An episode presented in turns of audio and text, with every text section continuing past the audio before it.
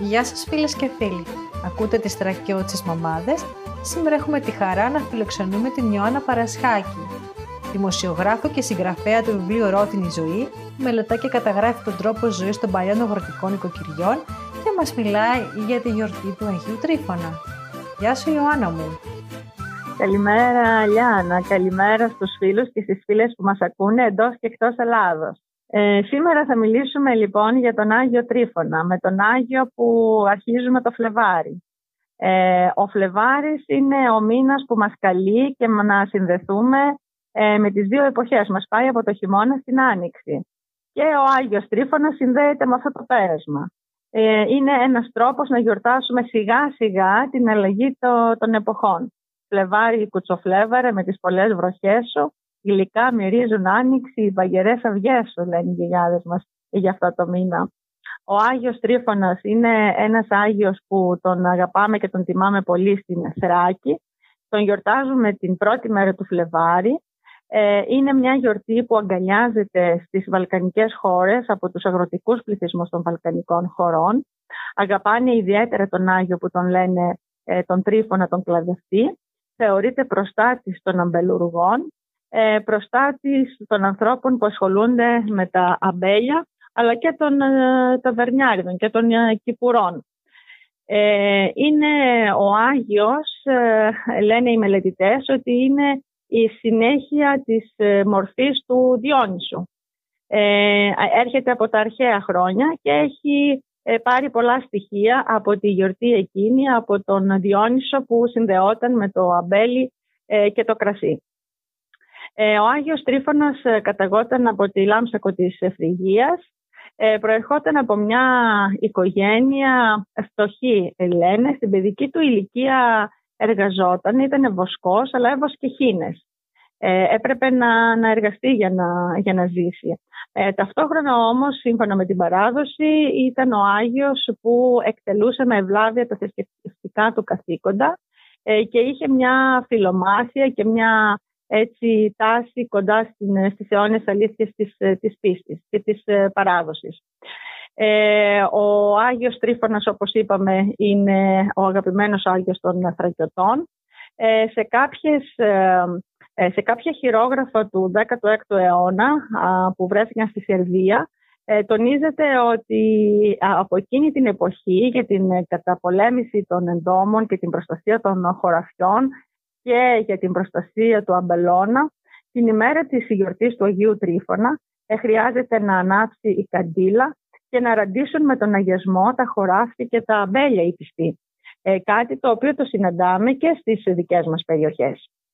Αξίζει να σημειώσουμε ότι στην ε, περιοχή του Εύρου ε, και πιο συγκεκριμένα στα δίκαια στην περιοχή του Τριγώνου, οι πρόσφυγες από το καβακλή της Ανατολικής Ρωμιλίας έφεραν αυτό το εξαιρετικό πανάρχιο έθιμο της Θράκης, που όπως είπαμε συνδέεται με τη διονυσιακή λατρεία και έχει να κάνει με την αμπελουργική και εινοποιητική παράδοση. Και εκεί κάθε χρόνο, την πρώτη του Φλεβάρι, γίνεται μια πολύ μεγάλη γιορτή για να τιμήσουν τον αγαπημένο τους Άγιο που προστατεύει τα αμπέλια τους. Έτσι λοιπόν οι κάτοικοι μετά από την εκκλησία, την πρώτη του, του Φλεβάρι, την, τη γιορτή του, του Αγίου Τρίφωνα, ε, πάνε στα αμπέλια όπου εκεί ε, γίνεται το τελετουργικό ε, της γιορτής. Πάνε κατά παρές, ε, γίνεται συμβολικά το, το κλάδεμα του αμπελιού και στη συνέχεια ακολουθεί γλέντι, τραγούδι, χορός, ανάβει μια μεγάλη φωτιά και οι άνθρωποι χαίρονται αυτή τη γιορτή. την δεύτερη μέρα του Φλεβάρι γιορτάζουμε την Παπαντή είναι η Παπαντή. Η Παπαντή συνδέεται με το καλωσόρισμα του Χριστού ε, στο ναό όταν η Παναγία πήγαινε σαραντήσει. Ε, στην εκκλησία εκεί τους υποδέχτηκε με, μεγάλο σε ηλικία γέροντας στα Σιμεών και η, από τότε γιορτάζουμε αυτή την προϋπάντηση του Χριστού ε, από τον Σιμεών στην εκκλησία. Και η τρίτη μέρα του Φλεβάρι έχουμε τον, τον Άγιο Σιμεών ε, όπου ε, ουσιαστικά υπάρχει μια παράδοση για αυτό τον Άγιο. Ε, λένε ότι προστατεύει τις γυναίκες οι οποίες βρίσκονται σε εγκυμοσύνη και Ε, σύμφωνα με την παράδοση, οι, οι υποψήφιες μαμάδες δεν πρέπει να εργαστούν την ημέρα της γιορτής του Αγίου Σιμεών, δεν πρέπει να κόψουν, δεν πρέπει να ράψουν, δεν πρέπει να κάνουν δουλειές, πρέπει να προσέξουν για να μην βγει το παιδί τους σημαδεμένο.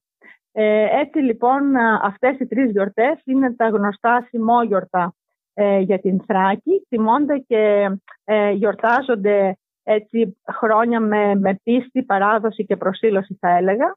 Ε, και να πούμε ότι είναι σημαντικό ότι σήμερα μας δίνεται τη δυνατότητα να μιλήσουμε για την παράδοση, να μιλήσουμε για τον τρόπο ζωής των παππούδων και των ε, γιαγιάδων μας, γιατί είναι σημαντικό. Οι παραδόσεις μας ξυπνάνε μνήμες ε, και μας βοηθάνε να αντλήσουμε γνώσεις, να αντλήσουμε πείρα, σοφία από το παρελθόν. Πολύ σημαντικές πληροφορίες που μας δίνει η Ιωάννα. Θα ήθελες να μας διαβάσεις και ένα απόσπασμα από το βιβλίο σου; Ναι, βεβαίως. Θα διαβάσω ένα πολύ μικρό απόσπασμα που μας συνδέει με την πρώτη μέρα του Φλεβάρι και την ε, γιορτή του αμπελιού. Πάμε λοιπόν να δούμε το απόσπασμα από τη ρόδινη ζωή.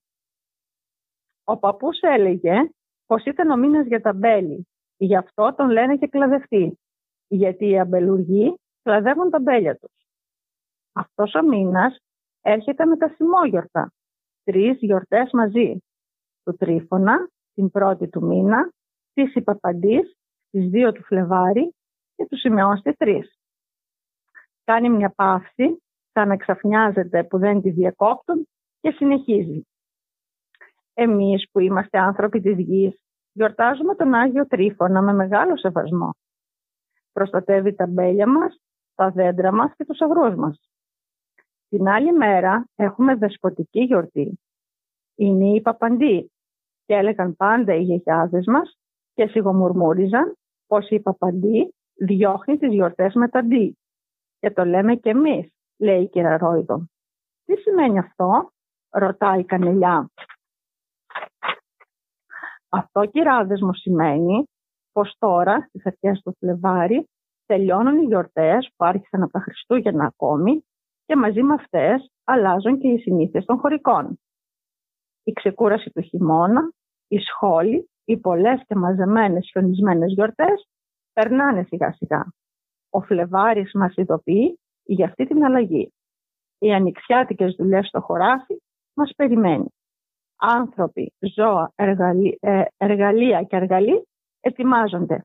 Γι' αυτό λέμε πως η Παπαντή διώχνει τις γιορτές με τα ντύ μας ταξίδεψες πάλι σε όμορφα συναισθήματα και σε μια εποχή που οι παλαιότεροι λησμονούν και οι νεότεροι θέλουν να το ζήσουν. Ευχαριστώ πολύ Λιάννα γιατί οι θρακιώτες, μαμάδες ε, και εσύ προσωπικά μας δίνεις τη δυνατότητα κάθε φορά να συνδεόμαστε με αυτό τον πλούτο, ε, με τη σοφία και τις μνήμες ε, και την, τις γνώσεις ε, αυτής της ε, γενιάς, των παππούδων και των γιαγιάδων μας ε, και να κρατήσουμε ζωντανή, ε, ζωντανό ένα κομμάτι από τη ζωή τους που συνδέεται με τη θρησκευτική λατρεία και παράδοση και όχι μόνο.